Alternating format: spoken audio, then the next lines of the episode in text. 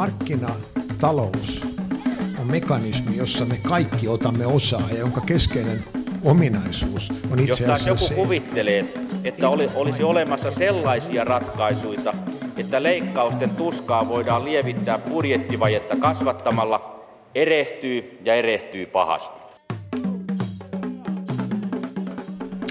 Hyvää torstaista aamupäivää, hyvä kuuntelijani.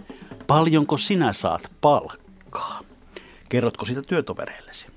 Tai tulisitko kertomaan sen meille tänne radioon? Jotain tämän kaltaista esittää tasa-arvovaltuutettumme. Avoimuus kuulemma lisäisi palkkatasa-arvoa. Taitaa vaan sopia aika huonosti suomalaiseen perinteeseen. Talvi tulee, vaikka ilmasto lämpiää. Itse asiassa talvi on jo alkanut, mikäli uskomme 1840-luvun kalenteria, nimeltään muuten joka-aikainen ajanluku. Sen mukaan jo 14. lokakuuta oli Kalikstus, eli talvipäivä. No sitten, muistattakaa vuoden 1974 euroviisut, euroviisukarsinnat. Tuolloin öljykriisin varjossa karsintoihin osallistui Kirka kappaleella Energiaa. Muistatte tähän? Energiaa, sua kaipaan aina energiaa, myös sunnuntaina energiaa, sun laulusi soi. No niin, tämä soikoon nyt päässämme seuraavan tunnin ajan, kun puhumme energian säästämisestä. Viime viikolla Suomessa vietettiin energiansäästöviikkoa. Miten kotitaloudet ja asunto-osakeyhtiöt voivat säästää energiaa ja miten lämmittää tulevaisuudessa tehokkaasti ja taloudellisesti. Muun muassa näitä kysymyksiä pohdimme tänään ilmastonmuutosta odotellessamme. Studiossa kanssani kaksi alan asiantuntijaa Motiva Oystä. Tervetuloa Harri Heinaro. Kiitos. Ja tervetuloa Sami Seuna. Kiitos. Niin aluksi hyvät herrat, Motiva Oy. Mikä se sellainen on? Mitä te puhutte? No Motiva on tämmöinen valtion omistama, 100 prosenttisesti omistama yritys ja meille sitten edistetään tai vauhditetaan tätä kestävää muutosta Suomessa. Ja siihen kuuluu muun muassa sitten energiatehokkuuden edistäminen ja materiaalitehokkuus, resurssitehokkuus. Ja tarjotaan sitten tähän liittyen niin tietoa, palvelua ja ollaan tosiaan tämmöinen niin sanottu puolueeton toimija, eli pyritään aina tuomaan niitä hyviä ratkaisuja esille, esille ja tuota, siihen liittyen muun muassa kuluttajat on mielestäni tämmöinen yksi kohderyhmä, mille, mille tätä hyvää tietoa pyritään tarjoamaan. No Sami Seuna, ketä, ketä kaikkea te palvelette? Meillä on aika laajasti tätä äh, asiakaskuntaa ja toisaalta niin kuin niille, ketä materiaalia suunnataan. Että tosiaan niin kuin kuluttaa lisäksi niin kuin me tehdään niin kuin, äh, yhteistyötä yrityksien kanssa, teollisuuden kanssa. Eli, eli kyllä tässä niin kuin vuosien aikana on tullut niin kuin monipuolisuutta lisää tähän niin kuin meidän toimintaan. No, miten se motiva ihan käytännössä toimii? Mitä, mitä, mitä se teidän arkenne on? No kyllä tosiaan, niin kuin Sami, niin esimerkiksi yrityksien kanssa niin järjestetään tai käynnistetään erilaisia projekteja, millä sitten selvitetään vaikka nyt sitten esimerkiksi aikaisemmin niin patteriverkoston perussäätöön liittyviä asioita. Siinä oli alan toimijoita mukana, siinä oli ympäristöministeriö mukana rahoittamassa asiaa ja siinä selvitettiin, että mitä tämä hanke, mitä tällä saavutetaan ja sitten tuotettiin tietomateriaalipaketti kuluttajille, että miten, miten tällä niin kuin tämmöisellä toimenpiteellä mahdollisimman hyvin saadaan se lämmitysverkosto kuntoon ja meillä sitten ihan muuten tämmöistä perus työn tekemiseen kuuluu mon, mon, montaa muutakin tämmöisen energiatehokkuusaiheiden ympärillä, ympärillä että tota, neuvontaa muun muassa tarjotaan sitten kuluttajasuuntaan myöskin. No mittaatteko te jollakin tavalla oman työnne tuloksia? Kyllä meillä on sitten erilaista tällaista vaikutusten seurantaa olemassa, että siellä on sitten omat, omat henkilöt sitten näiden hankkeiden parissa, mutta tota, kyllähän näistä niin kuin tällaisia, jos, jos lukuja niin kuin ottaa, niin esimerkiksi nyt kun vietettiin energiasäästöviikkoa, niin, niin tota, voidaan todeta, että, että niin kuin meidän tiedossa on 265 viettäjää, jotka tavoitti yhteensä yli 380 000 henkilöä ympäri Suomen. No kertokaa vähän omasta taustasta, miten te olette päätyneet tällaiseksi energiansäästön ja, ja kestävän kehityksen ammattilaiseksi, Harri Heinaro? Joo, no itse on aikaisemmin toiminut ihan tuolla konsulttipuolella, tehnyt energiakatselmuksia ja näin edelleen ja siitä sitten päädyin tänne Motivalle töihin ja nyt toimin tosiaan kiinteistö- energiatehokkuuden asiantuntijana täällä Motivassa ja siihen liittyen niin periaatteessa vähän niin kuin isommat kiinteistöt omalla vastuualueella eli taloyhtiöt siinä, siinä yhtenä, yhtenä kohderyhmänä sitten ja että nää, näistä energiakatselmusasioista hyvin pitkälle tuli tuota niin kuin tietoa kerättyä aikana, että mitä siellä eri, erilaisissa kiinteistöissä voidaan sitten tehdä. Aivan. Entäs Sami Seuna? No, itse on taas tuolta niin kuin lämmityssektorilta sitten niin kuin tullut, tullut lämpöpumppujen kautta tänne vähän monipuolisemmin tälle energiapuolelle sitten. Eli nykyään olen tuossa pientalojen energiakäytössä on sitten monella tavalla mukana, että ennen kaikkea tämä niin pientalon energiatehokkuus, niin kuin rakenneasiat, lämmitysasiat, kaikenlainen tämmöinen kotitalouden sähkön käyttö oikeastaan niin kuin hyvin pitkälti on myös tässä niin kuin omaa, omaa niin kuin aluetta. No, Sami Suoni ja Hari Heinaro, mikä on viimeisin henkilökohtaisessa elämässä tekevä tällainen energiakäytön tehostamis- tai, tai säästämistoimenpide? Tuleeko mieleen?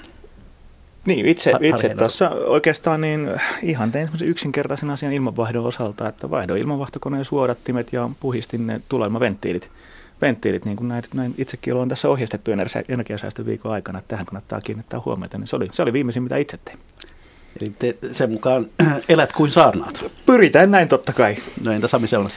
No, no itse tässä ihan, ihan viimeksi tein, tein jonkun verran tota lämmityssäädössä, ainakin mielestäni tällaisia parannustoimia ja, ja aika näyttää kuinka, kuinka hyviä olivat ja sitten sähkösopimuksessa vaihdon pikkusen paremman, paremman diilin kuin tämä aikaisempi. Ympäristöystävällisen vai, vai halvemman diilin? Vai no, että? Oikeastaan siinä ei ollut siinä ympäristöystävällisyydessä oikeastaan isompaa eroa, mutta että, että niin kuin pikkusen edullisemmaksi tulee, että siinä oli vähän niin kuin näiden tariffien kanssa pikkusen sain vähän tällaista niin kuin optimointia niin kuin tehtyä tässä nyt. Aivan. No, viime viikolla tullakin vietettiin energiansäästöviikkoa jo 21. kerran Suomessa. Mitä tämä viikko piti sisällään, Harri Heinaro? No viikko piti sisällään sitä, että meillä tokiaan, tosiaan niin siellä on mahdollista, oli mahdollista ilmoittautua mukaan energiansäästöviikon viettäjäksi ja siihen, siihen kohderyhmään nyt oli sitten niin kuin ihan yritykset ja tällä kertaa sitten myöskin taloyhtiöt tänä vuonna ja heille siitä taloyhtiöille tarjottiin sitten tämmöinen vinkkimateriaalipaketti sinne asuntoihin asukkaille tavallaan jaettavaksi ja tiedotettavaksi, että näin, näin asukkaatkin voivat osallistua siihen energiansäästöviikkoon. Ja sitten toisaalta niin kuin yrityspuolelle tarjotaan myöskin omia vinkkejä, miten he voivat omassa työpaikallaan tai muualla sitten edistää näitä energia-asioita, miten saada sitä omaa, omaa henkilökuntaa sitten innostettua myöskin miettimään, että miten minä omalla työpaikallakin asioiden suhteen voidaan tehdä. Tämmöisiä yksinkertaisia asioita periaatteessa kuitenkin täällä energiasäästöviikolla e-, edistetään ja se, se oli niin tänä, tänäkin vuonna teemana siellä sitten. Jos katsotte sitä joukkoa, joka lähti mukaan, niin, niin voiko sitä jotenkin tyypitellä? Onko joku tietyn, tietynlaiset yritykset tai tietynlaiset taloyhtiöt, joita se tuntuu eniten kiinnostavan? No kyllä mä nyt sanoisin, että semmoiset yritykset, jotka tietysti jo osittain miettivät näitä asioita, niin ovat, ovat tietysti jo oma, oma kohderyhmänsä ja tietysti he näkevät siinä sitä varmasti, että no mekin teemme asialle jotakin sitä mahdollisuutta. Eli he, he tavallaan jo miettivät omalla tavallaan miestintänäkökulmasta, että mekin hyödymme tästä, kun kerromme, että mekin edistämme asiaa, olemme mukana säästöviikolla. Säästöviikolla ja varmaan sitten taloyhtiön näkökulmassa niin tietyt edistyksellisimmät taloyhtiöt nyt ehkä, ehkä mukana siellä sitten. No, en, ei siitä, siitä ehkä niin tarkkaan osaa sanoa, mutta niin kuin yritysnäkökulmasta ehkä mitä katselin tuossa, niin tämmöiset isommat yritykset siellä oli siellä mukana. No näissä taloyhtiöissä, niin onko enemmän mukana sellaisia, jotka ovat tavallaan jo tehneet jotain vai sellaisia, jotka ovat vasta tiensä alussa? No itse asiassa me ei, me ei siitä niin saada valitettavasti saatu tietoa, että missä he ovat tällä hetkellä, he ovat tällä hetkellä menossa, mutta, mutta siellä, siellä sitten nämä liittyneet taloyhtiöt on antaneet omia, omia lupauksiaan, mitä he voisivat tehdä asian suhteen ja siellä oli ihan näitä perusasioita, että no, annetaan asukkaille nyt sitä tietoa sitten tarjolla ja lupaamme sitä niin kuin tarjota heille heille, että siellä oli ihan semmoisia mielenkiintoisia ja yksi oli sitten järjestänyt jopa tämmöisen ilmalämpöpumppujen yhteishankinta-ajatuksen, että tällä viikolla sitten hankitaan ja esitellään, että hankittaisiinko meille ilmalämpöpumppuja tänne meidän, meidän asuntoihin käyttöön. Mutta sitten täytyy sanoa niin kuin noin ähm, tuosta taloyhtiötä oikeastaan niin kuluttajan näkökulmasta, niin siellä oli mukana myöskin tämmöisiä isoja vuokra-asuntoyhtiöitä meillä, mistä aika paljon tuli sitten näitä että he lupasivat kanssa myöskin asukkaille viedä asiaa eteenpäin. Ja tiedän, että yksi tämmöinen teki muun muassa tämmöisen vedensäästöpaketin, joka vietiin sitten asukkaiden tietoa, että näin säästät vettä kotonasi. No teillä oli myöskin kouluissa tapahtumat, tokaluokkalaiset pääsivät jonkinlaiselle agenttiseikkailulle. Minkälainen vastaanotto sillä oli? No tähän täytyy sanoa kyllä, mitä itse nopeasti katsoin, niin aika hyvin siellä näytti kouluja olevan mukana ja sillä tavalla innostunutta koulu, kouluporukkaa, että lähtivät näitä sitten energiasäästötoimenpiteitä siellä nämä oppilaat miettimään, mutta se ei ollut oikeastaan niin kuin oma, oma, missä olin mukana suoraan. Mutta se on nuorena vitsa väännettävä. No kyllä se sieltä lähtee, sieltä lähtee että kun nuorena, nuorena oppii jotakin, niin sen muistaa vanhanakin sitten ja osaa ehkä kertoa sitten asiaa kavereillekin eteenpäin. Muistan itse joskus oma poika toi koulusta jonkun selkeän, olikohan se lajitteluohje, joka oli sitten jääkaapin seinässä monta vuotta. Kyllä. Kyllä sillä vaikutusta voi olla. No miten noin ylipäätään arvioitte tällainen teemaviikko, niin, niin minkäla- minkälaisia vaikutuksia tai minkälainen merkitys sillä on? Onko se enemmän tämmöinen informaatiokanava vai, vai, tuota, vai, vai miten itse arvioitte? Sami Seuno. No nyt käytännössä, kun tähän sopivasti osui tämä, tämä tota ilmastoraportin niin julkistus, mikä saikin todella suurta mediahuomiota, niin, niin tota, kyllä kaikkia niin kuin tämä ihmisten niin kuin herääminen niin kuin selkeästi tässä, tähän niin energian säästöön ja niin kuin siihen liittyvään tähän niin kuin korrelaatio tässä niin kuin ilmastonmuutoksessa, niin kyllä siinä on niin kuin aivan toisella tavalla nyt niin kuin suhtauduttu kuin vaikka kymmenen vuotta sitten. Ja kyllä tämmöinen niin yksi viikko, viikko ja tosiaan kun ilmastoraportti sattui, niin se, se on aina semmoinen, mikä tavallaan pyrkii herättelemään, herättelemään ihmisiä, että tekin voitte tehdä jotakin asialle. Asialle totta kai tarvitaan pitkäjänteistä työtä kuitenkin näiden asioiden edistämiseksi, että tota, ei se yksi viikko mitään sinänsä välttämättä ratkaise, mutta aina herättelee sillä hetkellä asioita. asioita tota, ja, että tätä totta kai pyritään sitten tekemään, että pitkäjänteisesti tätä työtä asian, asian eteen, että tarjotaan neuvontaa ja, ja näin edelleen. Eli onko aistettavista jonkinlaista asennemuutosta olisi tapahtumassa ikään kuin, tai kiinnostusta energiatehokkuuteen ja energiansäästöön enemmän kuin joskus aiemmin? No kaikkia voi sanoa, että, että tota, selkeästi suurin osa niin kuin tekee tätä energiasäästöä ennen kaikkea niin kuin kannattavuuden näkökulmasta. Eli, eli siinä mielessä niin kuin on, on niin kuin ihan itsellekin kannattavaa tehdä niin kuin hyviä asioita niin kuin tämän niin kuin ilmasto, ilmaston lämpenemisen niin kuin ehkäisemiseksi. Mutta että kyllä sitten on se tietty osa, niin kuin, joille ihan pelkästään se vihreiden arvoiden noudattaminen on niin kuin jo se riittävä asia. Ja vaikka se on niin kuin pieni osa niin kuin tästä kaikista energiansäästäjistä, niin, niin se on kuitenkin koko ajan selkeästi kasvava osa ja, ja tota, varmasti näin tulee jatkumaankin. No, tällä kertaa viikko tavoitti noin vajaa 400 000 suomalaista. Toisaalta eikö katsotaan tuota ilmastopaneelin papereita, niin, niin pitäisi tavoittaa neljä miljoonaa ja vähän päällekin. Kyllähän se tietysti näin, näinkin asia on, että, mutta yhdellä viikolla tietenkin voidaan saavuttaa tietty, mm. tietty määrä ihmisiä ja se, että miten, miten niitä saadaan sinne mukaan, niin se on aina, aina oma asiansa. Ja, mutta kyllä, kyllä sen mielestäni kuitenkin hyvä, hyvä tulos. Se täytyy sitten sanoa, että tuossa tehtiin niin kuin viikon aikana myöskin tuon Kiinteistöliiton kanssa yhteistyötä, eli, eli sieltä kautta sitten meni tietoa ja muun muassa tämä vinkki, vinkki tuota, paketti niin meni heidän, heidän lehtensä välissä ja siellä on semmoinen taitaa olla 26 000 taloyhtiöitä heidän jäseninään, niin se meni sinne kaikille jäsenille sitten tämä tieto asiasta, että sitä kautta sitten toki aikamoinen joukko kanssa tavoitetaan, mikä ei tavallaan ollut ilmoittautunut välttämättä viikolle mukaan, mutta niin kuin viikosta meni tietoa kyllä sinne päin. No, kotitalouksien osuus kulutuksen kasvihuonekaasupäästöistä on ehkä noin kaksi kolmasosaa. Suomalaisten hiilijalanjälki painaa ehkä noin 11 tonnia, joka on moninkertaisesti siihen, mikä olisi globaalisti kestävää. Mutta jos nyt katsomme hieman taaksepäin, niin miten te kaksi arvioitte sitä, että miten kotitalouksien ja asunto energiakulutus on muuttunut, sanotaan viimeisen parin vuosikymmenen aikana? Minkälaisia, minkälaisia suuntia näkyy? Sami se on. No ennen kaikkea äh, lämmityksen osalta niin olla, ollaan tässä ollut, ollut selkeästi niin kuin laskevalla linjalla, eli meillä on niin kuin rakentamismääräykset useampakin kertaa tässä niin kuin jo viimeisen, viimeisen kymmenenkin vuoden aikana niin kuin uudistunut ja koko ajan ollaan niin kuin otettu käyttöön tämmöistä entistä niin kuin tiukemmat energiamääräykset siinä. Ja käytännössä esimerkiksi lämmitysmuodoissa uusiutuvan energian käyttö, tässä ennen kaikkea lämpöpumput on yleistä niin huomattavasti uudistalojen niin osalta myöskin. No tuota, mikä näitä muutoksia ohjaava voima on? Onko se raha vai, vai, vai, vai, vai nimenomaan rakennusmääräykset? No kyllä se totta kai kaikkien omassa lompakossa näkyy, niin kyllä sillä rahalla, rahalla se paras vaikutus tietenkin aina on.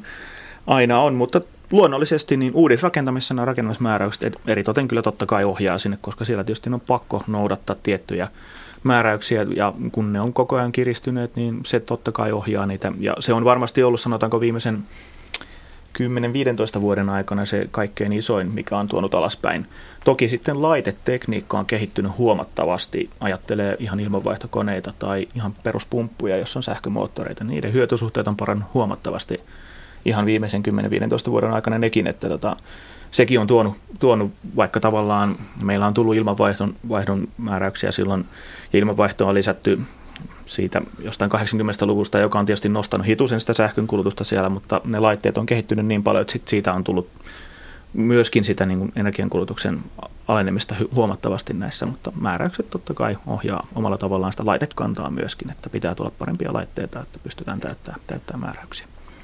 Sami Ja vielä niin kuin siitä kotitaloussähköstä, niin ö, oikeastaan tuon 2010-luvun niin kuin alkupuoleen asti niin on ollut tällaista niin kuin kasvavaa suuntaa siinä niin kuin kulutuksessa, että johtuen siitä, että ennen kaikkea niin kuin tämä vaatimustaso ja niin kuin laitteiden määrä on niin kuin kasvanut niin kuin huomattavasti.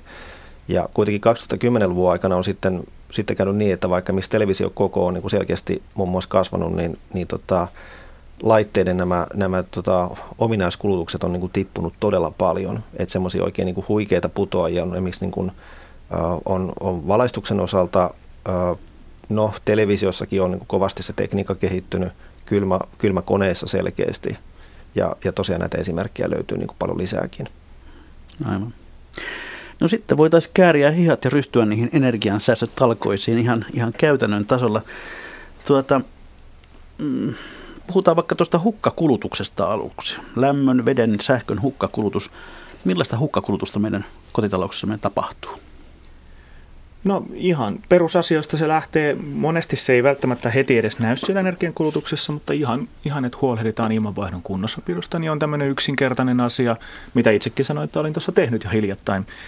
hiljattain. Ja sitten nämä lämmityksen säädöt, että pidetään oikeat huoneen lämpötilat ja itse asiassa myöskin se lämmitysverkosto sinänsä kunnossa – niin se on kyllä näistä kunnossapitotoimista se pitkälti lähtee yksinkertaisista asioista, mutta asukas voi sitten muun muassa omalla veden säästötottumuksillaan vaikuttaa hyvinkin paljon sitten siihen omaan kulutukseen oman kulutukseen ja sitä kautta myöskin siihen talon, taloyhtiön lämmityksen kulutukseen. veden, veden osalta kannattaa aina muistaa, että se tarvitaan myös lämmintä vettä, lämmintä vettä ja se lämmittäminen tarvitsee myöskin energiaa, että sieltä, sieltä niin kuin pystyy, pystyy vaikuttaa, jos on kaukolämpökohde, niin sekä siihen omaan veden kulutukseen ja sitten myöskin siihen taloyhtiön lämmityksen kulutukseen. Aika suuri ongelma mielestäni on tässä niin kuin, kotitaloussähkön niin kuin säästössä, että, että niin kuin aika paljon niin kuin iso paketti ja sinne niin kuin tämmöisiä erilaisia laitteita esimerkiksi, että joista, jo, joita ei yleensä mittailla erikseen, että, että ollaan vähän niin kuin sokeita sille, että mikä kuluttaa paljon tai vähän. Temis tämmöisiä esimerkkejä, että no esimerkiksi jos on sähköinen lattialämmitys kylpyhuoneessa, sattuu olemaan iso kylpyhuone ja tätä käytetään aika niin kuin reippaasti, niin siitä voi tulla aika, aika huomattavia laskuja, siis useita tuhansia kilowattitunteja vuodessa, eli monta sataa euroa pelkästään sitä yhdestä, yhdestä ainoasta huoneesta. Ja äh, sinänsä niin kuin tässä on niin kuin ehkä tämän mittaamisen lisäksi niin ylipäänsä niin kuin tietoisuus näistä niin kuin oikeista säästötoimista on, on tota, aika usein on tilanne, että, että on, on niin kuin tämmöinen hyvin niin kuin optimistinen arvelus siitä niin kuin omasta tietoisuudesta – et, et kaikkia voi sanoa, että et tota tietoa tarvitaan niin kuin lisää kyllä, vaikka, vaikka sitä koko ajan niin kuin meiltäkin täältä motivasta niin kuin tuotetaan ulos näiden oppaiden muodossa muun muassa. Mutta sitten on niin paikallaan, paikallaan tota muistuttaa, että miksi meiltä löytyy tämmöinen niin valtakunnallinen tämmöinen niin kuin energianeuvonta. Miksi tuolla Facebook-sivulla asiaa energiasta, sinne voi laittaa, kirjoittaa kysymyksen ja siihen saa sitten niin kuin pari päivän siellä vastauksen sitten niin kuin energianeuvojalta siitä, eli kaikenlaista niin kuin energiakäytöstä. Hyvät kuuntelijat, kuuntelette ohjelmaa Mikä maksaa, jossa puhumme energian säästöstä. Täällä on kaksi mutivan asiantuntijaa. Sami Seun oli juuri äsken äänessä ja toinen asiantuntija on Harri Heinaro. Ja hyvät kuuntelijat, myös te voitte osallistua tähän omalla tavallanne. Mm, ohjelmaa voi kommentoida ensinnäkin Twitterissä tunnisteella Mikä maksaa. Ja sitten myös Yle Areenasta voi etsiä tämän ohjelman sivun ja siellä on nappi kommentoi, niin sieltä aukeaa kommenttiikkuna, jossa voitte jakaa meille omia säästövinkkejänne tai esittää kysymyksiä asiantuntijoille. Tuossa Sami Sauna mainitsit jo tuon lattialämmityksen. Jos nyt me vähän, vähän puidaan vaikka sitä kylpyhuoneen lattialämmitystä, niin miten sitä käytetään oikein ja tehokkaasti? No ylipäänsä niin oikea lämpötilan valinta. Hyvin, hyvin usein lämmöt on aika, aika korkealla tasolla. Sitten vielä jos ovi on auki, niin toki sitä lämpöä silloin niin kuin leviää niin kuin muihinkin tiloihin. Ja, silloin, jos riippuen vähän, että millä, millä tota energiamuodolla se muu huusholli sitä lämpiää, niin siitä voi tulla vielä tämmöinen niin kuin lisälasku käytännössä. Ja, ja tota, sitten tämmöinen vähän niin kuin edistyksellisempi energiasäästötapa on sitten tähän kylpyhuoneen niin lattialämmitykseen vielä tämmöinen, jos mahdollista, niin tämmöinen tota, aikaohjattu termostaatti. Eli ohjataan vaan käytännössä niin kuin tämmöisellä niin kuin muutaman tunnin mittaisen lämpöpulsseina lattialämpöä. Ja miksi niin kuin aikaisin aamulla, aikaisin, aikaisin illalla, eli niin, että se on lämmin silloin, kun sitä käytetään. Niin, niin meillä me Selvari-hankkeessa tehtiin tämän tyyppistä tutkimusta ja tässä yhdessäkin kohteessa niin päästiin noin 50 prosentin vuotuiseen säästöön tässä niin kuin energiakulutuksessa.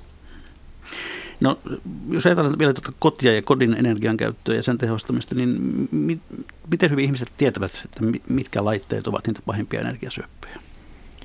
Kyllä omasta mielestä niin kuin tietoisuus ei välttämättä mitenkään hirveän hyvä tasolla sanoa. Että Samikin tuossa aikaisemmin mainitsi, että se, niin kuin, ihmiset on mitannut sitä tai muuten, niin ei siellä niin kuin, tunnisteta välttämättä niitä kohteita. Ja täytyy sanoa, että tuossa niin taloyhtiön näkökulmassa ylipäätään tuo tietoisuusasia niin kyllä on noussut tässä, että siellähän vähän taloyhtiöstä riippuen, niin on sitten erilaisia asioita osakkaiden ja asukkaiden vastuulla ja taas taloyhtiön vastuulla. Niin siinä on semmoista tekemistä varmasti paljon, että se taloyhtiö kertoisi, mitä sen asukkaan siellä itse pitää tehdä.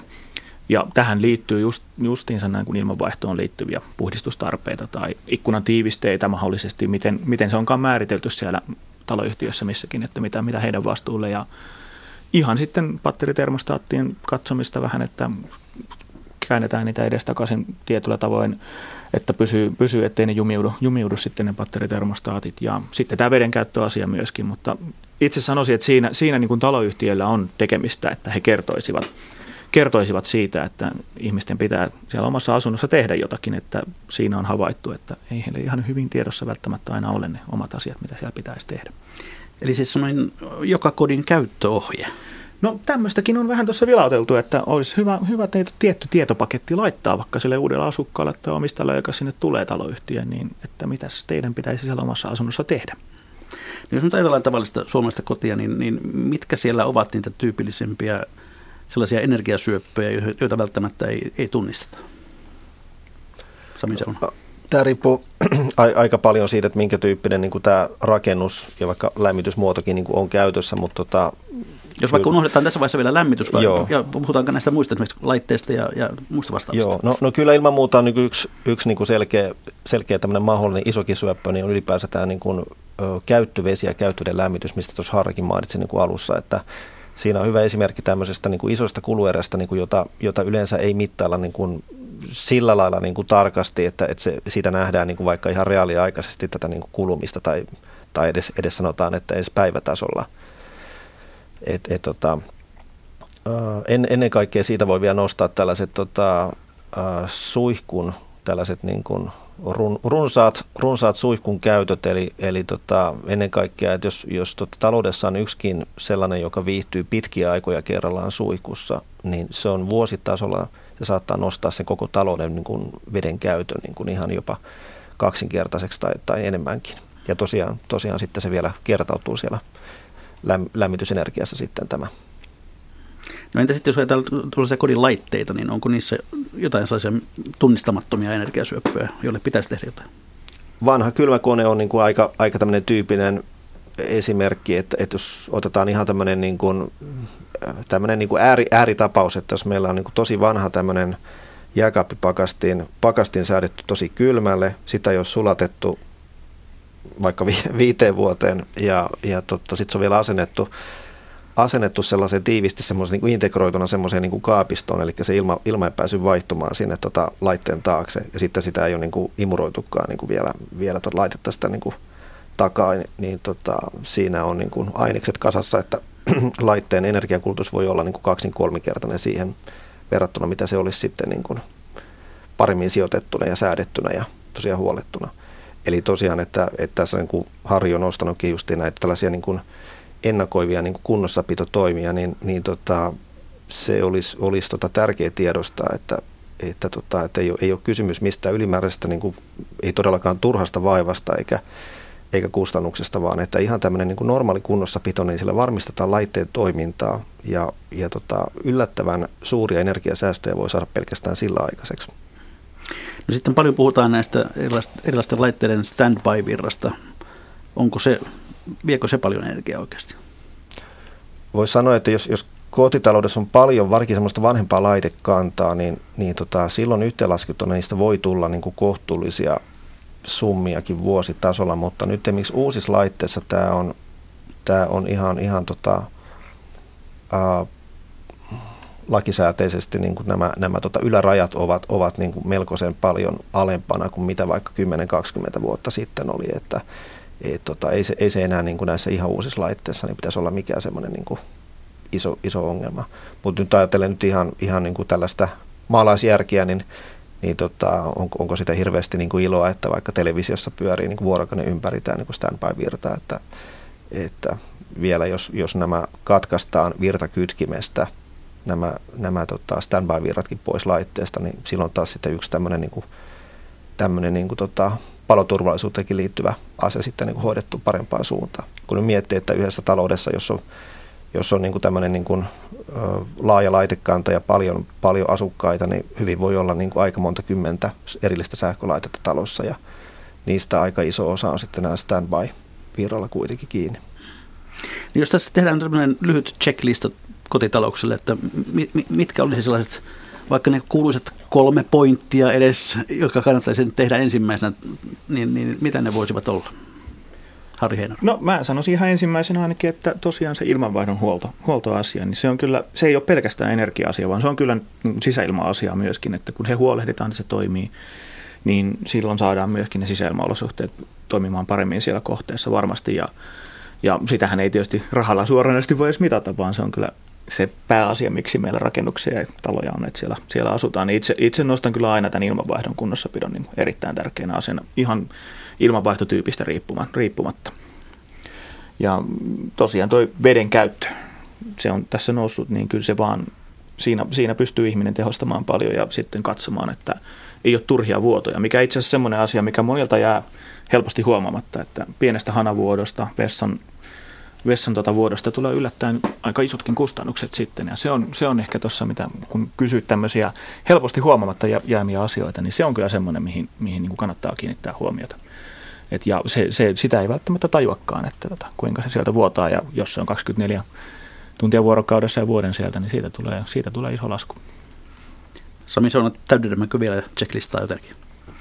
Nykyään sen verran paljon näitä ilmalämpöpumppuja asennettu, että ihan muistutan, että, että yleinen sääntö on, että kerran kuukaudessa olisi hyvä niin kuin imuroida nämä suorattimet.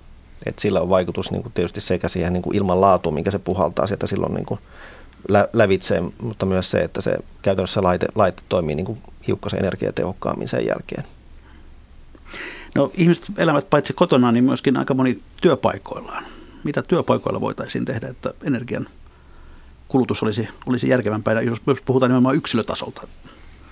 No ihan perus, perusasioista tietysti lähdetään sielläkin, että tietokoneita kun käytät, niin suljet turhat näytöt pois, kun poistut työpisteeltä, niin sillä voidaan jo ihan, ihan hyvinkin siellä saada, saada tietysti hissin käyttöä ja näin edelleen. Mieti, että käytä mieluummin portaita kuin sitä hissiä siellä. siellä ja tuota, ylipäätään suljen ne turhat tietokoneet pois käytöstä, niin sieltä niitä sähkön kautta asioita, ihan perusasioita kyllä tulee. tulee. Ja sielläkin tietysti kannattaa aina miettiä sitä omaa veden, veden käyttöä, että miten sitä siellä käyttää käyttää vettä. Että jostain sekin pitää se vesi sinne tehdä ja lämmittää ja niin edelleen. Tässäkin firmassa on aika tyypillinen tapa ilmoittaa, että olen töissä, vaikka en olekaan työhuoneessa, on sitten työhuoneessa palaa valot koko ajan. Kyllä. Nekin voisi varmaan sammuttaa.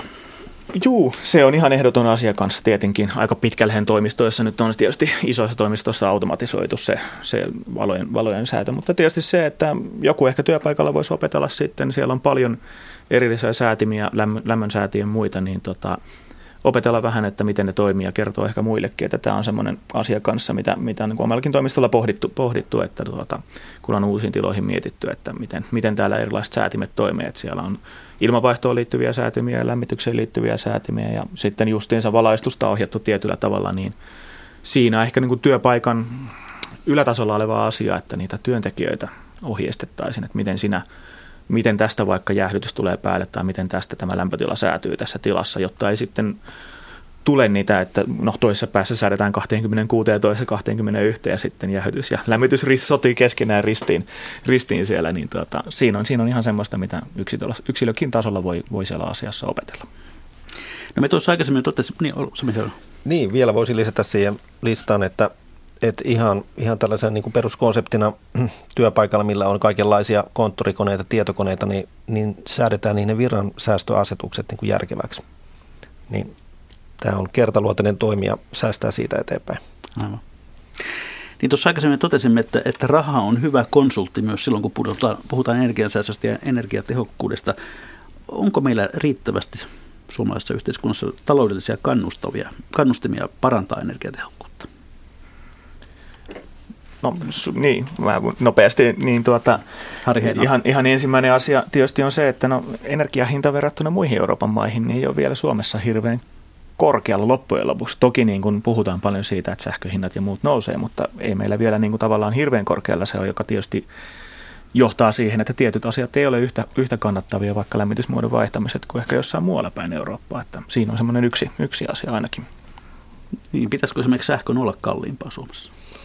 Joo, se ilman, ilman muuta tosiaan tämä energiahinta ja ylipäänsä niin kuin eri energiamuotojen niin kuin nämä niin kuin hinnat niin kuin vertailussa niin on erittäin tietysti keskeinen, niin kuin, keskeinen tekijä siinä, että kuinka kannattavia tämmöistä, missä lämmitysmuodon niin kuin valinnat on keskenään. Että, et tota, kyllä, kyllä se sillä lailla niin kuin vaikuttaa siihen, että tosin, tosin tietysti sitten riippuen myös, että, että energian hinta, että yleensä eri energiamuodoilla vähän, vähän on erilainen tämä niin kuin hinnan muodostus. Jos ajattelee vaikka missä kaukolämpöä, että missä niin kuin selkeästi on tämä niin kuin tehomaksu, energiamaksu ja näin, ja että niissä on monenlaisia eroja. Ja tämä, tämä sinänsä kannustaa myös sitten niin kuin tietynlaiseen niin kuin suuntaan siinä käytössä, että et tota, kyllähän varmaan voidaan niin kuin nähdä, että, että tässä ollaan niin kuin menossa sellaiseen niin kuin myös niin kuin sähkön kulutussuuntaan, että, että tavoitellaan semmoista niin kuin melko tällaista niin kuin tasaista sähkön käyttöä. Eli, eli näin, että käytännössä varmaan niin kuin tehomaksu tulee niin kuin korostumaan tulevaisuudessa ja, ja tota, tähän, tähän onkin sitten monenlaisia tällaisia jo teknisiä laitteita niin kuin olemassa, että miksi voi sanoa, että automaation keinoin voidaan niin kuin, niin kuin tällaiset asiat optimoida sitten niin kotitaloudessa niin, että, että saadaan niin kuin suurin mahdollinen säästö aikaiseksi. No mm, termi, johon, johon törmää, kun, kun katsoo rakentamismääräyksiä, on aika lailla, voisi sanoa näin maalikolle hieman erikoista kuulostava lähes nolla-energiatalo.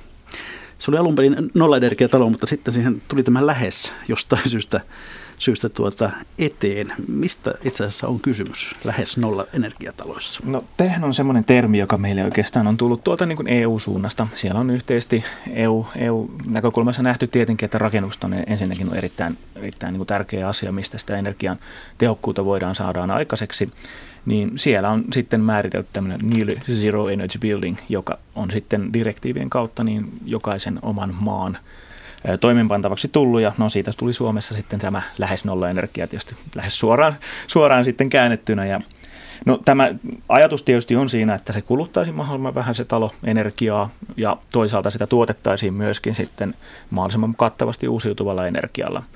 Ja Toki sitten kun tätä kansallista toimeenpanoa ajatellaan, niin pitää aina huomioida, että meillä on vähän toisenlainen energian tarve näillä rakennuksilla kuin taas tuolla Euroopan suunnassa. Ja nyt sitten meillä on tavallaan haettu tietty taso siihen, että se on ensinnäkin kustannusoptimaalista, järkevää tietyllä aikavälillä tämä, mille tasolle sillä energiankulutuksessa voidaan päästä. päästä. Ja tuota, muutenkin ajateltu, että se soveltuu sitten mahdollisimman hyvin Suomen ilmastoon. Ilmasto on tämmöinen tietty taso taso, että se voi olla sitten pienempi tuolla muualla päin Euroopassa kuin Suomessa, mutta siihen on omat syynsä. No, jos nyt ajatellaan tämmöistä keskiverto suomalaista taloa rakennettu 90-luvulta, niin miten tämä lähes nolla talo eroaa siitä? Mitkä on ne keskeisimmät erot? No kyllä se lähtee osittain sieltä rakenteesta, että no rakentamismääräykset on tuonut siihen 90-luvun alusta, jos ajattelee, niin jonkun verran tiukennusta, tiukennusta asiaan asiaan. Ilmanvaihto toimii todella paljon energiatehokkaammin, että siinä on, siinä on vaatimuksia, mitä, mitä esimerkiksi lämmön talteenotoille ilmanvaihdon osalta on, että ne on paljon tehokkaampia kuin aikaisemmin. Samoin sähkölaitteille, että LED-valaistus on muun muassa tullut, tullut tähän niin kuin semmoiseksi, joka, joka itse asiassa on semmoinen asia, millä pystyy hyvinkin, hyvinkin vaikuttamaan siihen, että pystyy täyttämään näitä määräyksiä, niin valaistus, valaistuksella on iso tekeminen, tekeminen asian suhteen kanssa. Nostatko hieman sitä mikrofonia, että mitään hinkkaa vielä sinun olkapäätäsi? Noin, kiitos. No tuota, niin, niin, niin, jotkut kriitikot ovat olleet sitä mieltä, että tässä tehdään se sama virhe kuin joskus aikaisemmin, kun, kun suomalaiset talot tiivistettiin hometaloiksi. Onko tässä sellainen riski, että me olemme rakentamassa uutta hometalokantaa, kun, kun talossa tehdään tiiviimpiä?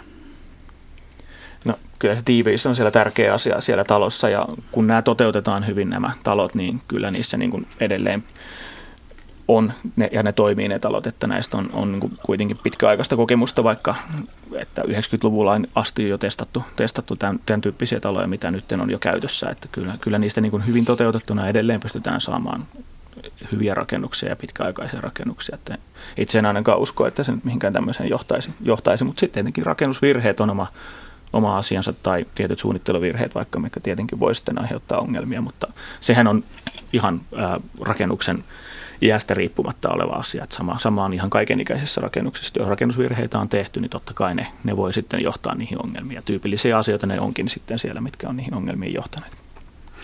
Sami Selma. Joo, tosiaan tästä uudisrakentamisen justiin tästä niin kuin, äh, rakentamistiiveydestä, kun nyt, nyt niin kuin voidaan sanoa, että, että ollaan niin kuin vahvasti tässä jo niin kuin kymmenen vuoden sisällä niin kuin tultu tämmöisiä niin kuin, ihan niin kuin tiiviysmittauksien kautta mitattuna sellaisiin niin kuin toteamaan, että, että uudet talot on keskimäärin niin kuin huomattavan paljon tiiviimpiä kuin miksi kymmenen vuotta sitten. Ja kuitenkin tiiviydessä niin kuin ennen kaikkea kysymys oikeastaan siitä niin kuin sen höyryn sulun niin kuin tästä, tästä niin kuin, laadukkaista, laadukkaista näistä liitoksista. Käytetään oikeita materiaalia, tehdään, tehdään puhtaissa ja kuivissa olosuhteissa ja ennen kaikkea niin kuin huolellisesti. Eli just tämä huolellisuus, tunnollisuus, ihan mikä tahansa oikeastaan tämmöinen käytännön toimisen niin kuin rakennustyömaalla, että vaikka meillä olisi maailman parhaat suunnitelmat, että jos, jos se niin kuin työmaalla ei sitten niin kuin toimitakaan niin kuin näin hyvin, niin tulos voi olla sitten ihan toinen. Ja kuitenkin tosiaan niin kuin nyt näillä uusilla, uusillakin no, äh, lähes nolla energiatason rakentamismääräyksillä, niin voi sanoa, että siellä on hirveän paljon vaihtoehtoja, erilaisilla ratkaisuilla päästään niin kuin täyttämään, voi sanoa, että helpostikin nämä niin kuin rakentamismääräykset. Meillä esimerkiksi, jos haluaa katsoa tämmöisiä esimerkkejä, niin energiatehokaskoti.fi-sivustolla, niin sieltä löytyy tämmöisiä laskennallisia esimerkkejä, että missä ollaan niin kuin kolme eri kokoista taloa esitelty niin, että minkälaisilla eri ratkaisuilla niin päästään tähän niin kuin ihan tänne A-luokkaankin asti. Ja, ja voi sanoa, että niitä vaihtoehtoja on tosiaan niin kuin paljon ja sieltäkin se havainnollisesti niin kuin nähdään, että, että tosiaan, että ei, ei, tämä ei vaadi mitään niin kuin ihme, ihmetemppuja. Et, et, tota, tässä aika, aika suuren avun työ tuo myös just tämä uusiutuvan energian käyttö ja sitten tämä niin kuin mahdollinen oman, oman niin kuin aurinkosähkön niin kuin tuottaminen siellä kohteessa. Tuota, onko nyt sitten näin, että tästä eteenpäin me rakennamme ainoastaan näitä niin sanottuja lähes nolla energiataloja? Kyllä, joo, vuodenvaihteessa nämä määräykset tuli voimaan ja se koskee kaikkia, kaikkia joissa tota, ne rakennustyypit on siellä määräyksissä laitet kerrottu, mutta koskee kaikkia tällä hetkellä niitä, niitä rakennuksia, että teollisuusrakennukset esimerkiksi on ulkopuolella tietyllä tavalla siitä, mutta näin, näin nyt tällä hetkellä mennään. No jos nyt joku saa tässä ympäristöherätyksen ja haluaisi vanhasta talostaan lähes nolla energiatalon, niin onko se teknisesti mahdollista? Kyllähän se periaatteellisesti toki haasteita siellä, ne vaan riippuen rakennuksen iästä ja rakenteista totta kai, mutta kyllä se haasteellinen tietysti todella vanhassa rakennuksessa on, jos halutaan päästä niin kuin eristystasossa ja muissa, muissa että tota, varmasti kaikki tietyllä tavalla on mahdollista, mutta sitten tullaan siihen kustannusasiaan tietenkin vastaan, että mikä on sitten loppujen lopuksi kannattavaa, että kuinka paljon haluaa sitten siihen, siihen tuota kustannuksia laittaa siihen remonttiin, niin kyllä se siitäkin paljon hyvin, hyvin pitkälti on kiinni. Aivan. No sitten puhutaan tästä kaikkein suurimmasta energiakulutuksen muodosta kotitalouksessa, eli, eli lämmitysenergiasta. Jos nyt hieman hahmotamme nyky, nykytilannetta, niin mitkä ovat ne tavallisimmat lämmitysjärjestelmät, joita, joita nykyään suomalaisissa kotitaloissa käytetään? Kyllä 2000-luvulla oikeastaan niin kuin ihan, ihan pitkin 2000-lukuun, niin lämpöpumput on yleistynyt niin kuin merkittävästi ja, ja nyt tällä hetkellä niin kuin yleisin uudistalon lämmitysmuoto on, on maalämpö. Ja voi sanoa sitten vielä, että näitä muut lämpöpumpputyypit, niin nekin on niin kuin aika suurella edustuksella sitten näissä, näissä tota, muissakin kohteissa. Joo, toki niin kuin täytyy sanoa, että pientaloihin liittyen. Että sitten Joo, niin kuin isoissa rakennuksissahan kaukolämpö on edelleen selvästi yleisin, yleisin kun nämä isot rakennukset, taloyhtiöt sijaitsee tuolla yleensä kaupunkien keskusta-alueella, missä on sitten kaukolämpöverkkoa saatavilla helposti, niin kyllä tyypillisesti vielä kaukolämpö sitten tuommoissa isoissa rakennuksissa on, on se niin kuin lämmitysmuoto. Joo, tämä oli hämmentävä tieto ainakin minulle tämä, että, tai jonkinlainen yllätys, että jo yli puolet pientaloista valitsee, uudesta pientalosta valitsee ma- maailman. Muistan joitakin kymmeniä vuosia sitten, kun täällä eräs edistyksellinen kollega rakensi asti, niin hänelle lähinnä naurettiin. Mikä on tämän maalämmön salaisuus? Rami Seuna. Siellä, siellä on varmaan aika, aika monta tekijää nyt tapahtunut tässä 2000-luvulla, eli ollaan muun muassa koroissa oltu suurin osa 2000-luvusta niin kuin hyvin alhaisella tasolla. Ja maalämpöhän on just tämmöinen investointi, että investointi on suurenlainen, mutta käyttökustannukset niin kuin hyvin pienet. Eli se tukee justiin, niin kuin tämä korkotaso tukee osaltaan tämmöistä niin kuin kaukonäköistä investointia. Sitten tietysti niin laitetekniikka on niin kuin kehittynyt kaikissa lämpöpumppuissa niin kuin huomattavasti. Ja sitten meillä on pitkän aikaa ollut jo uudet, uudet talot enimmäkseen tämmöisiä vesikiertoisen lattialämmityksellä varustettuja. Ja sitten taas se sopii niin kuin kaikille lämpöpumpputyypeille niin kuin oikein hyvin. Että, eli niin kuin maalämmölläkin saadaan silloin, niin kuin, voi sanoa se korkein mahdollinen tämä tota, hyötysuhde, eli lämpökerroin ja, ja tota, suurimmat säästöt. Niin jos nyt yritämme vähän vertailla, se on tietysti hankalaa, koska, koska hinnat muodostuvat vähän eri, erilaisilla logiikoilla, mutta jos otetaan tämmöinen keskimääräinen sadan neliön suomalainen omakotitalo, niin katsotaan sen lämmitysjärjestelmiä, niin, niin mikä lämmittäminen nykyään on kallista, mikä on halpaa? Kaikkiaan ö, sähköllä lämmittäminen, eli ihan, ihan puhdas sähkölämmitys tai öljylämmitys ovat, ovat niitä kalleimpia. Öljyhintakin on kyllä toisaalta niin kuin vaihdellut aika paljon tässä, tässä niin kuin vuosien varrella, mutta tällä hetkellä esimerkiksi niin kuin varsinkin jos on niin kuin vanha öljylämmityskohde, niin se on koko lailla niin kuin saman hintasta lämmitystä kuin sähkölämmittäminen. Mutta tosiaan taas sitten sähkölämmitys on niin kuin investointina taas sitten, niin kuin jos on suora sähkölämmitys, se on, se on edullisin, mutta tosiaan käyttökustannukset kallis. Öljyssä taas tilanne on niin, että, että oikeastaan nyt öljyssä ollaan, ollaan nyt pitkän aikaa saneerattu aika paljon näitä kattiloita, ollaan sekä, sekä uusittukin, mutta että ollaan aika paljon vaihdettu niin tuonne maalämpöön, ilmavesilämpöpuihin ja jonkun verran sitten niin kuin pellettilämmitykseenkin tuossa 2000-luvun niin kuin alkuvuosina. No, kuinka paljon lämmityskuluihin vaikuttaa talon ikä? Kyllä sillä on merkittävä, merkittävä vaikutus ju, juuri siitä johtuen, että kun ne on toteutettu sitten sen, sen aikaisten määräysten mukaisesti, niin siellä sitten omat rakenne, rakenneasiat vaikuttaa totta kai siihen, että kuinka paljon lämmitysenergiaa se talo tarvitsee. Ja niin kuin tässä jo aikaisemmin mainittiin, niin se on tullut hyvin paljon alaspäin nyt etenkin viimeisen 10 vuoden, 10 ja 15 vuoden aikana verrattuna sitten vaikka 60-70-luvun taloihin. Ja siellä täytyy niin kuin taloyhtiön näkökulmasta sanoa se, että 60-70-luvun taloissa on usein on koneellinen poistoilmanvaihto pelkästään ja ei ole sitä lämmön talteottoa, niin sehän on sitten aikamoinen tavallaan energiasyöppö ja aiheuttaa siinä, siinä rakennuskannassa aika paljon tämmöistä tai nostaa sen rakennuskannan sitten niin kuin energian kulutusta, kulutusta ja sinne sitten on, on tietysti haastava miettiä, miettiä niin kuin, mutta sinne nyt on, on, on tiettyjä vaihtoehtoja, miten semmoista lämmitys- tai tuota, kun ilmanvaihtojärjestelmän teho, tehokkuutta voidaan parantaa, että poistoilmalämpöpumppu on siellä semmoinen yksi vaihtoehto näistä taloyhtiö.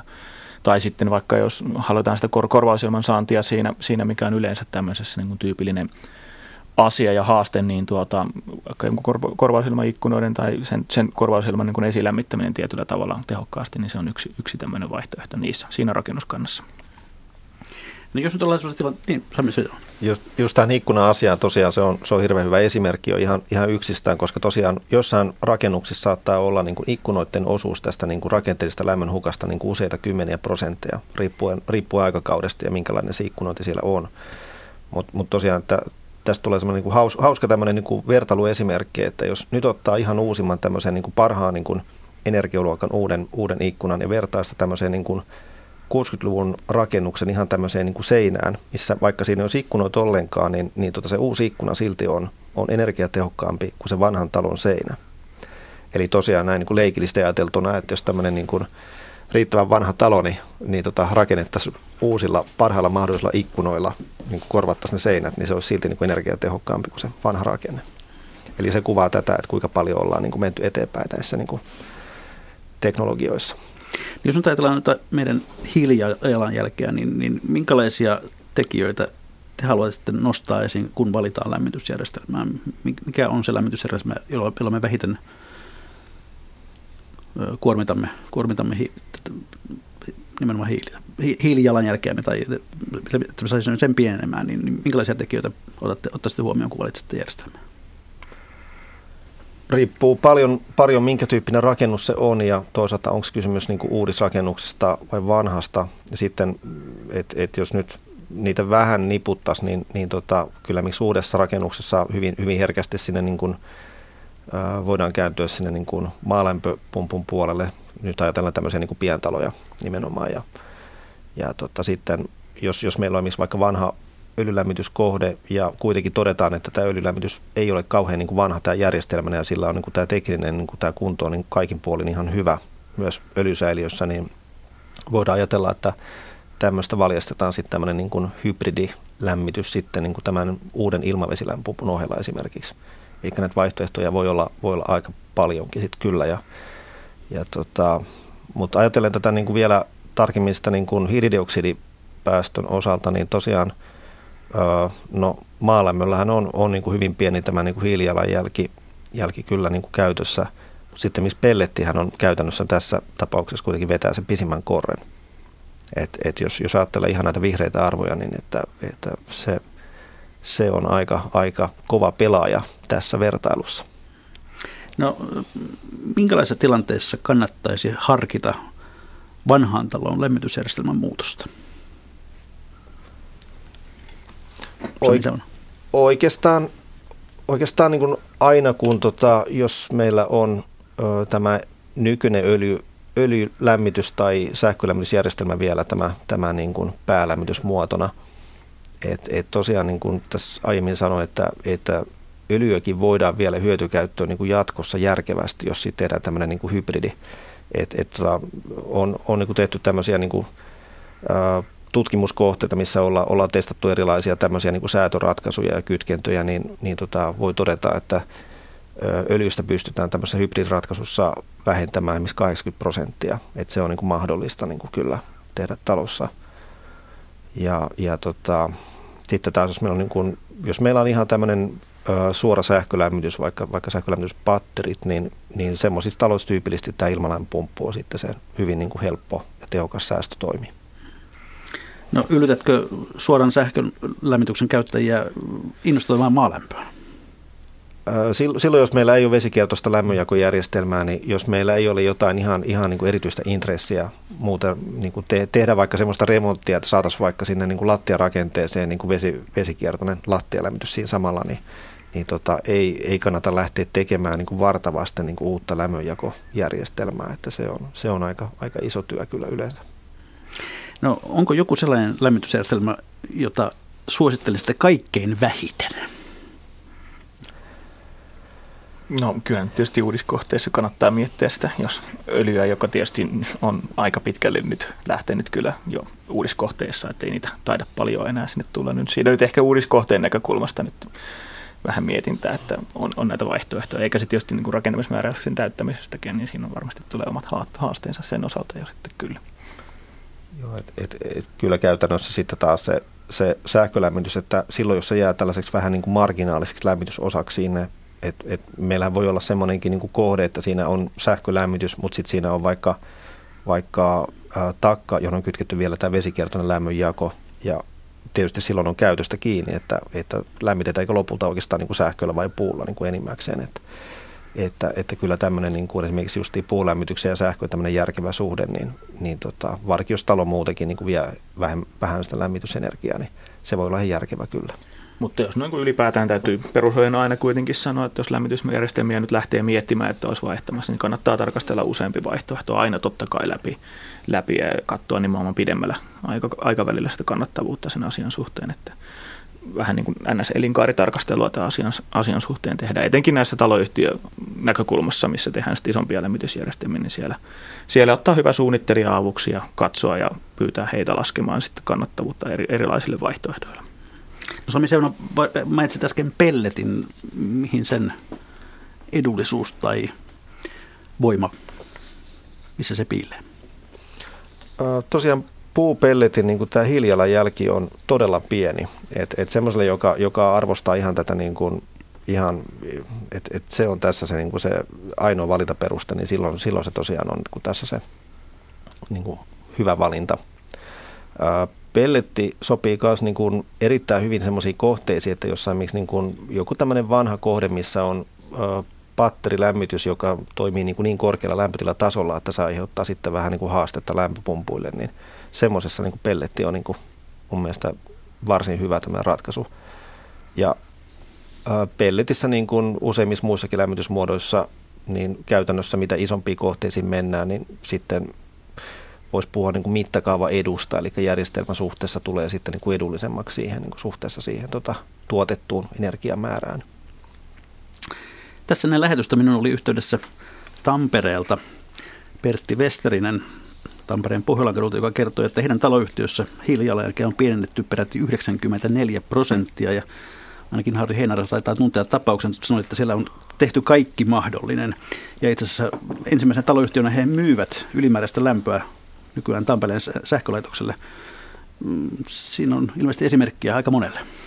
No kyllä, jos sitten halutaan ihan niin hiilijalanjäljen näkökulmasta päästä todella, todella alas, niin tuota, kyllähän siinä hieno esimerkki tavallaan on, että on, on otettu aika montaakin eri lämmitysmuotoja, aurinkosähköä ja aurinkolämpöäkin vielä käyttöön kohteessa, että toimii kyllä siinä mielessä hienona esimerkkinä. Toki, toki pitkän aika, aikavälin asiahan siinäkin meni, että remontissa kesti useamman vuoden. Ja taisi kommentti siellä olla, että työaikana tätä ei, ei, ei olisi kyllä pystynyt tekemään, että, että eläkkeellä kun oli, niin tämä henkilö niin tuota, oli siis hyvin toteuttamassa. Hyvin sitoutunutta vetäjää kyllä. tällainen hanke sitten. Täällä myöskin kommentoidaan tuota, että kun kotitalouden energiataloudesta puhutaan, niin yksinkertaisin tapa kotitalouden säästää energiaa on lopettaa lentäminen. Mm, se on tietysti yksi näkökulma toki, toki ei siihen asumiseen vaikuttava asia siinä mielessä. Se on totta. Niin. Mutta sillä on toki isot hiilidioksidipäästöt sillä lentämisellä, että aina kannattaa miettiä sitä matkustamisasiaa tietenkin. Ja sama toki ihan pätee siihen oman auton käyttöönkin tietyllä tavalla. Ja näin hyvät kuuntelijat, olemme jälleen siinä kohtaa lähetystä, että on legendaaristen viikon talousvinkkien ja talousviisauksien aika. Pääsetään vieraat ensin eh, liikkeelle, eli Harri Heinaro, mitä sinä haluat vinkata tai viisastella taloudesta meille? Kyllä mä sanoisin, että kilpailuta se sähkön hankintasi. Se on ihan omakohtainen kokemus, että sillä voi, voi useammankin sata euroa säästää omassa taloudessa. Vuosita, vuositasolla. Kyllä, kyllä. Entäs Sami Seuna? lyhennä hiukan niin kuin päivittäisiä suihkuhetkiä, eli yhden minuutinkin ottaa niin kuin pois sieltä ihan ja ottaa tämän niin kuin pysyvään käytäntöön tämän niin kuin, äh, suihkuhetken lyhennyksen, niin saadaan aika isot säästöt vuositasolla. Eli, eli kello kylpyhuoneeseen. Hyvä. Se nimimerkki Vessa Pohdiskelija on pohdiskellut tällaista asiaa. Tämä on siis se yleisövinkki. Seuraavan kerran istunnollasi pysähdy hetkeksi miettimään, kuinka paljon oikeasti tarvitset vessapaperia kerrallaan. Kymmenen palan kiertäminen käden ympärille ei ole yleensä tarpeellista. Voisi sanoa, että siinä oli kerrankin vinkki, joka meni täysin päin peetä, vai mitä sanotte? Jos nyt joku tämän ohjelman kuultuaan pohtii oman lämmitysjärjestelmänsä esimerkiksi muuttamista, niin voiko hän kääntyä teidän puoleen motivassa, hyvät herrat? Kyllä, eli kotitaloudet saavat tosiaan maksutonta puolueetonta energianeuvontaa meiltä Facebook-sivulla Asia Energiasta. Sinne voi laittaa kysymyksiä ja siihen vastataan sitten parissa päivässä. Eli vastaus tulee, tulee sinne. Hyvä. Kiitoksia Harri Heinaro, kiitoksia Kiitos. Sami Seuna. Kiitos. Tämä ohjelma, niin kuin kaikki muutkin, mikä maksaa ohjelmat, löytyy aivan hetken kuluttua Yle Areenasta ja siellä sitä voi kuunnella ja jakaa kavereille – Ensi viikolla pohdiskelemme kalatalouden asioita, eli jotain aivan muuta. Mutta kiitoksia hyvät herrat, kiitoksia kuuntelijat. Mikä maksaa, sitä me ihmettelemme jälleen viikon kuluttua.